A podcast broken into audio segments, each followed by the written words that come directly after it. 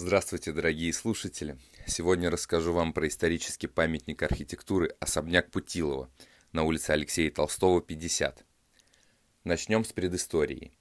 В 1775 году в России был утвержден закон об организации дворянских обществ по губерниям.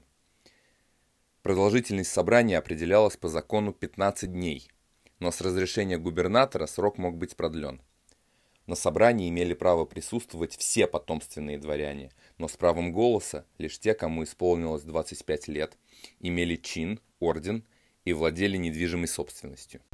Первое губернское дворянское собрание состоялось в Самаре 18 мая 1851 года под председательством Аристарха Азаревича Путилова.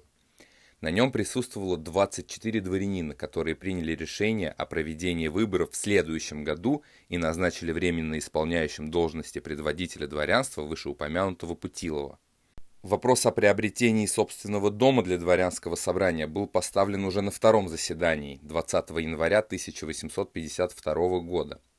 Было принято решение поручить уездным предводителям дворянства подыскать дом и освидетельствовать его у гражданского губернатора на прочность, Первым губернским предводителем дворянства был избран надворный советник Шелашников Степан Петрович.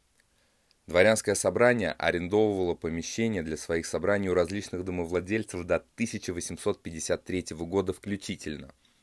Сначала арендовали дом купца Шабаева, после переехали в дом купчихи Синягиной, потом к титулярному советнику Данибергу.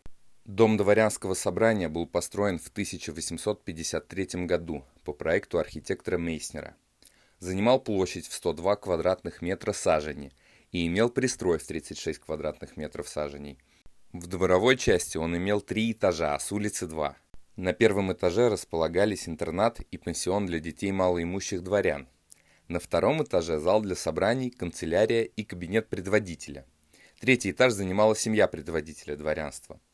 Во дворе имелись каменные службы, погребицы, каретник, конюшня. В 1911 году здание ремонтировали по проекту архитектора Щербачева.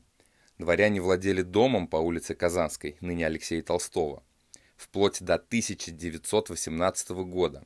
Как использовался дом в послереволюционный период, доподлинно не выяснено. Но из устных источников известно, что в начале 50-х годов здесь разместились семьи военнослужащих. К 2000 годам здание находилось в достаточно плачевном состоянии, но, к счастью, в 2014 году фасад дома был полностью отреставрирован. В наши дни это обыкновенный жилой дом, но дом, имеющий вот такое благородное прошлое. Собственно, как и десятки других памятников архитектуры в Самаре, о которых вы можете узнать на странице в Инстаграм «История Самары». Всего вам доброго, до новых встреч!